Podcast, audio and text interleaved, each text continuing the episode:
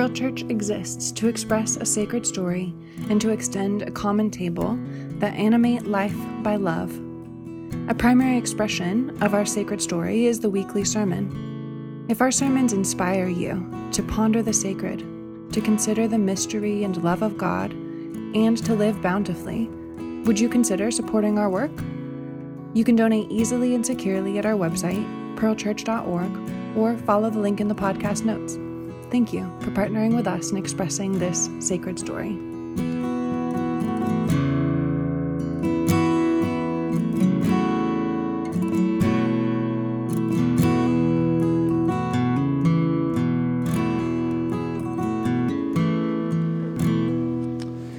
This morning, we begin a three week sermon series on our church's rhythms. Our rhythms describe what it is that we are doing as a church. If you've been here for a while, this will be a refresher for you, but if you're new to Pearl, this will be a great introduction for you about what it is that we're trying to do here at this community. My hope for this series is that it's helpful for us.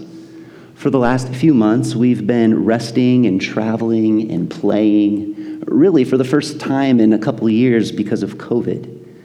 But now summer is coming to its end, autumn is upon us familiar patterns and routines are beginning to take place. We're starting to establish recurring dates on the calendar. And so, as summer ends and autumn begins, this feels like an appropriate time for us to remember what it is that we're trying to do. Uh, but first, for those of you who are grieving the end of summer, I'd like to read a poem about the extravagance of fall which is right around the corner. It's a poem by the great Wendell Berry, who has deeply influenced a lot of our thought here about life together at Pearl Church. The poem reads Slowly, slowly they return to the small woodland let alone, great trees outspreading and upright, apostles of the living light. Patient as stars, they build in air, tier after tier, a timbered choir, stout beams upholding weightless grace of song, a blessing on this place.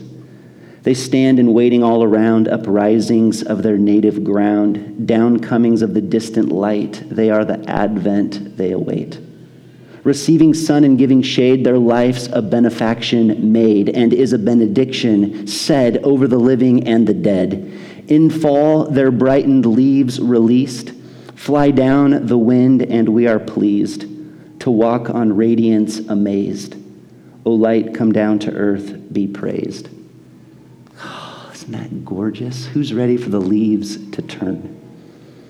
And so, as the leaves begin to turn, and as we look forward to walking upon radiance amazed, let us recall what it is that we're doing together. Uh, there's an old movie that I used to love called Sneakers. Anyone remember that movie? It's a long time ago. Yeah, like four of us. Good. In that movie, one of the main characters who helped to save the world is asked by the United States government, Hey, what can we give you? We are indebted to you. We'll give you anything. And he thought about it for a moment and he responded, You know what I really could go for is a Winnebago and world peace a Winnebago and world peace. Now, Winnebago may not be anyone's desire, but world peace? Or perhaps just peace, like peace within our own selves, peace with others, peace among the nations, peace with creation, peace with our sense of the divine. Oh, who doesn't want that? Who doesn't want peace? But you see, that's the dream. That is the divine dream. It's a dream realized at the end of our sacred story in Revelation 21 and 22, in which we are able to see the consummation of peace in a world that is fully, completely, and wonderfully integrated by love. In this renewed world, individuals are no longer alone or in pain or sick or filled with shame and guilt. At the end of this story, in this renewed world, relationships are harmonious and intimate and kind. In this renewed world, the nations, who throughout most of the book of Revelation are described as fractured and against God and warring with one another. In this book, at the end of the story, the nations are fully at peace. And creation is whole and full and ripe with life. And God, Well, at the end of the revelation, God is no longer separate or other or somehow far, far away, but realized as being ever present among humankind. It is a beautiful dream. If you meditate upon Revelation 21 and 22, it's an intoxicating dream. It's truly a divine dream. Perhaps a dream that many of us humans have ceased to even dream about over these last couple years as everything seems to be getting worse and worse. And yet there's this elevated vision of a world at peace. And so at Pearl, that is our dream. Our dream that we imagine and desire is nothing less than the divine dream which is the consummation of peace in a world integrated by divine love. Oh, but saying that is like kind of like asking the United States government for world peace. It's just, it's too big. It's too big. So, how do we, a small Christian faith community in the north end of downtown Portland, how do, how do we actually practically move ourselves forward and, and do our part in helping to move the world forward toward this divine dream? Day by day, week by week, month by month, and year by year. To answer this important question, I'd like to begin with three propositions that I think are true. Uh, proposition number one humans are deeply shaped by stories. We're deeply shaped by stories. Very few humans look at their lives as a list of facts. I mean, you could say, you know, this is when I was born and I had these parents and this many children. I grew up in this neighborhood. But more often than not, all of these facts are woven into this tapestry of story that we tell about ourselves and that we hear about others through. Facts are most often wrapped up in narratives, narratives we've read, narratives we've observed on screens, narratives that we've been told by parents and friends and mentors and professors and theologians and scholars. And many of these narratives contribute to our own narrative, right? Like our story about ourselves, our story about others, our story about this world that we live in and our place in the world, our story about God. And those parts of story that we deeply, truly believe that just sit right at the center of our souls, those stories that give shape to how we see it all, well, those aren't just stories, those are sacred stories. We might not call those stories sacred, and some of our stories might have components and moments and parts and pieces that, that feel tragic within our story. And yet we are deeply shaped in psyche, soul, mind, and life by story. Story is very grounding for human beings. And here's a second proposition the tables that we share with others, the systems within which we abide most often, most deeply shape our sacred stories.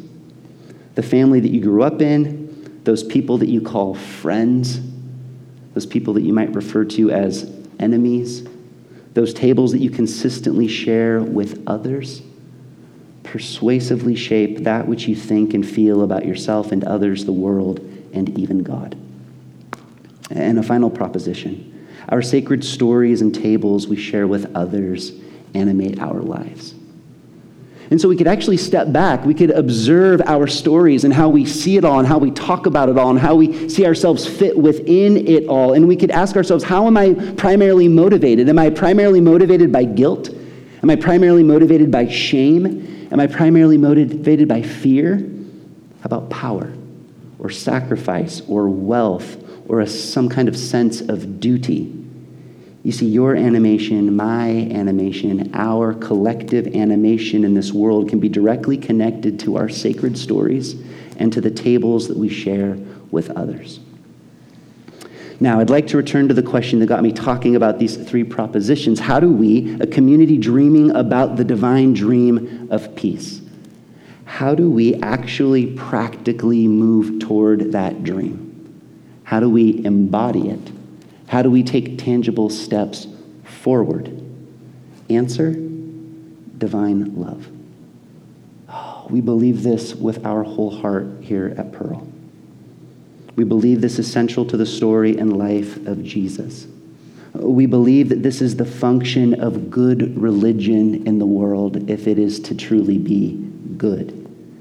And to offer any kind of answer, to offer any other kind of animation like guilt or shame or fear or power or sacrifice or wealth or duty. You name any other kind of animation, these animations will not set us on a path toward uh, the audacious dream of God, which is the consummation of peace in all things. And so, how are we to be animated by divine love? Answer we surround ourselves again and again and again by sacred story. We tell these stories over and over and over and over again. And common tables. We spend time around tables filled with diverse people, and we declare over and over and over to ourselves and everyone else we all belong, we all belong, we all belong. You take a loving story and a loving table, and you make that part of the way that you live your life, the way that you experience community, and it deeply shapes how you understand everything. Loving story, loving table, loving story, loving table, over and over again. And so here at Pearl, we say that we're cultivating a sacred story and a common table that animate our lives by love. But before talking about our rhythm of sacred story, I want to briefly talk about the word cultivate, because that word is super important to us here at Pearl. To begin, here at Pearl, we are not accomplishing missions. You, and hopefully I'll get a hearty amen here, you are not a mission. Amen? Have you ever been the recipient of some kind of system in which you are a mission? We got to get you to do this. We got to get you to think this. We have to get you to believe this. And pop, you know, you go through the machine, you come out the other side, you are a fully human, wonderful specimen of life in the world. No, that's just not how it works. To Pearl, we're not accomplishing missions. We don't think this is how people grow. This church, this gathering, the things that we do together week by week and month by month and year by year, this is sacred interaction of diverse human beings. Our life together is not a mission to be accomplished or an objective to be achieved or a goal to be checked off a list. You are too valuable. Life is too precious and this church is not a business, it's a community of human beings. Earlier, I mentioned that Wendell Berry has deeply influenced our thoughts on life together. And he has many books, but one of my favorite is his book, Home Economics, and it's filled with various essays that he's written. And one chapter is an essay titled Six Agricultural Fallacies. And this is a chapter that we return to again and again here at Pearl with our staff and with our board and with our core volunteers. And I'd like to read and briefly discuss two of Berry's six agricultural fallacies. Uh, here's the first fallacy. Fallacy number one that agriculture may be understood and dealt with as an industry. Berry says this is a fallacy. He writes, This assumption is false. First of all, because agriculture deals with living things and biological processes, whereas the materials of industry are not alive and the processes are mechanical. That agriculture can produce only out of the lives of living creatures means that it cannot for very long escape the qualitative standard. That is, in addition to productivity, efficiency, decent earnings, and so on, agriculture must have health. Thus, the farmer's differs from the industrialist in that the farmer is necessarily a nurturer, a preserver of the health of creatures. I love that. Thus, the farmer, or, or maybe we could replace farmer with, with church. Thus, the church differs from the industrialist in that the church is necessarily a nurturer, a preserver of the health of creatures. That, I believe, is good religion. You see, humans are not missions that get forced through a machine and pop out at the other end complete. No, humans are living, breathing, conscious mysteries that must be nurtured and preserved. And so, through the lens of cultivation, it's our intention to try and nurture life here. We'd love for you to, to feel and to notice and to observe that we're trying to nurture your wholeness and your life. And also at Pearl, we're trying to preserve that which is good. And so, through the lens of cultivation, it's our intention to nurture life and to preserve life. And one more fallacy, it's a second fallacy. Um, it reads that productivity is a sufficient standard of production. So, this is an agricultural fallacy that productivity is a sufficient standard of production. Berry writes By and large, the most popular way of dealing with American agricultural problems has been to praise American agriculture. For decades, we have been wandering in a blizzard of production statistics pouring out of the government, the universities, and the agribusiness corporations. No politician's brag would be complete without a tribute to the American farmer who is said to be single handedly feeding 75 or 100 or God knows how many people. American agriculture is fantastically productive, and by now we all ought to know it. And yet, the American agriculture is also fantastically expensive. The costs are in loss of soil, loss of farms, loss of farmers, soil and water pollution, food pollution, the decay of our country towns and communities, and in the increasing vulnerability of the food supply system. I appreciate Berry's critique on America's fascination with productivity. In seminary, I had a class titled Church Growth. It was all about trying to get your church as big as it can get, as fast as it can be made. And then, you know, it's all about how much money is coming in and how many people are raising their hands and how many services you're offering. And then, if you're really growing beautifully, well, then you're going to have multiple campuses around the city, and maybe you're even going to explode across the country and the world. That's the dream. For a long time, it's not just been an agricultural dream, it's been a Christian dream. But productivity is not the same thing as agricultural or human flourishing. Try to go about your week as productively as you possibly can in every moment. Like, not just to get through work so that you can have a relaxing afternoon, but, but even to get through the afternoon and even efficiently get through dinner and even efficiently get through that meal and even efficiently get through that dinner and even, or that, that show and even efficiently brush and floss your teeth. I do love efficiency. Oh, but an efficient life like, if that's the aim, oh, efficiency is not life. It doesn't allow for space, it doesn't allow for, for that slow pace through which we notice things that, that open up our heart, cause us pause to interact with another person compassionately, maybe even ourselves. You see, growth takes time. It takes a lifetime to grow more and more into all goodness. And so, with this in mind, Pearl Church is cultivating.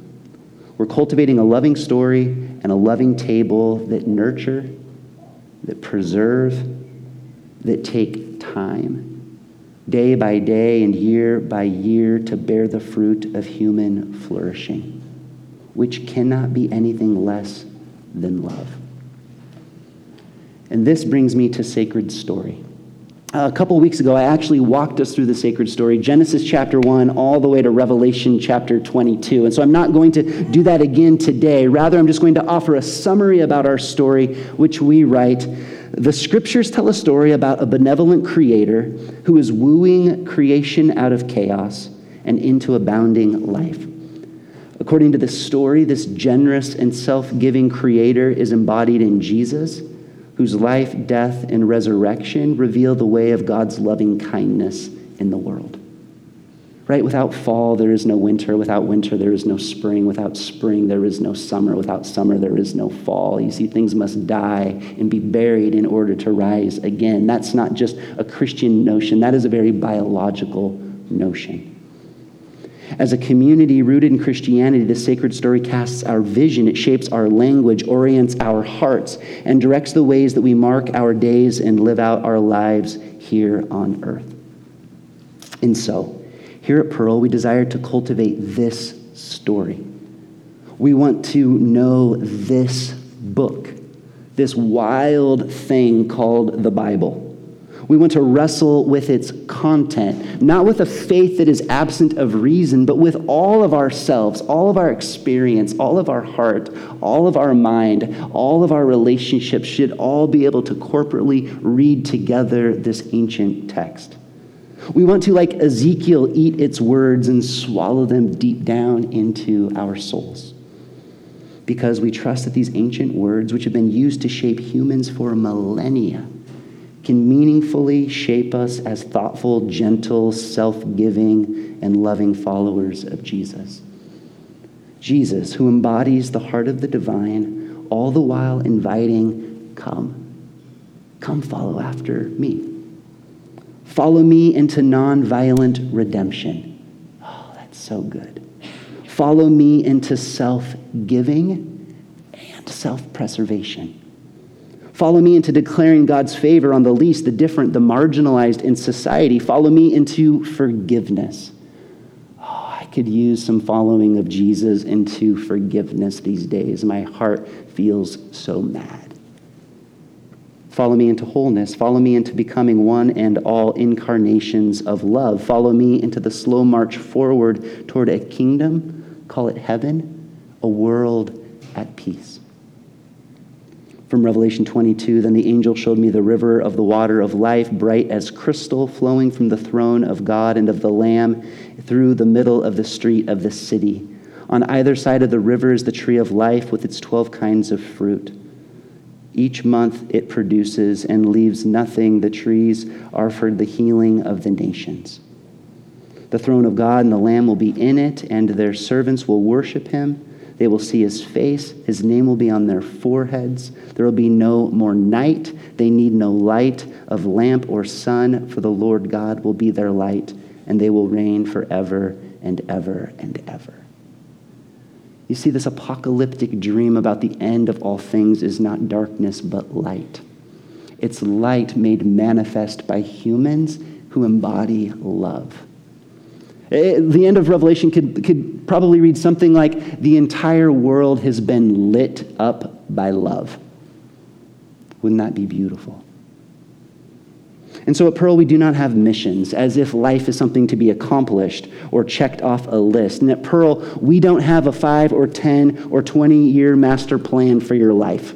We just don't have it. Rather, at Pearl, we have what we call rhythms. Those rhythms are expressing a loving story and extending a loving table. There's actually an article in NPR this last week about a book that recently came out from an anthropologist talking about the deep goodness of rituals and how rituals shape our lives so profoundly. Maybe we could call our rhythms rituals. The ritual of this storytelling, the ritual of gathering around a common table where every person belongs, these rituals deeply shape how we see and understand and abide within it all. And being intentional to cultivate, being intentional to nurture, to preserve, being intentional to see time not as our enemy, but as our friend. We trust that we humans will become more and more animated by love. It is our hope that these rhythms, these rituals that we are cultivating, free you it's our hope that these rituals woo you, restore you, ground you, and embolden you to fully, passionately, and abundantly live today, here, now, in this, this very world, which is being moved and changed and transformed by love, by people of love, by stories of love, and by tables of love. May it be so. And let us pray. God, we do trust that your dream for this world is peace. Peace that heals all that is broken, and there is so much that is broken. Peace that provides for all who have need, and there is so much need. Peace that restores and makes all things new. There is so much need for that to become new that is old. Please fashion us, this church, into your instruments of peace through love. Love that grows up inside of us and spills out because of the sacred story and common table. I ask these things in Christ's name.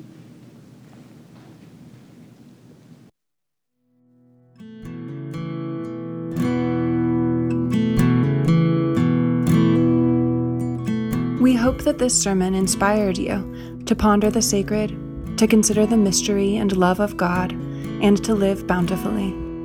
If you don't already support our work, will you begin today? You can donate easily and securely at our website, pearlchurch.org, or follow the link in the podcast notes. Thank you for partnering with us in expressing this sacred story.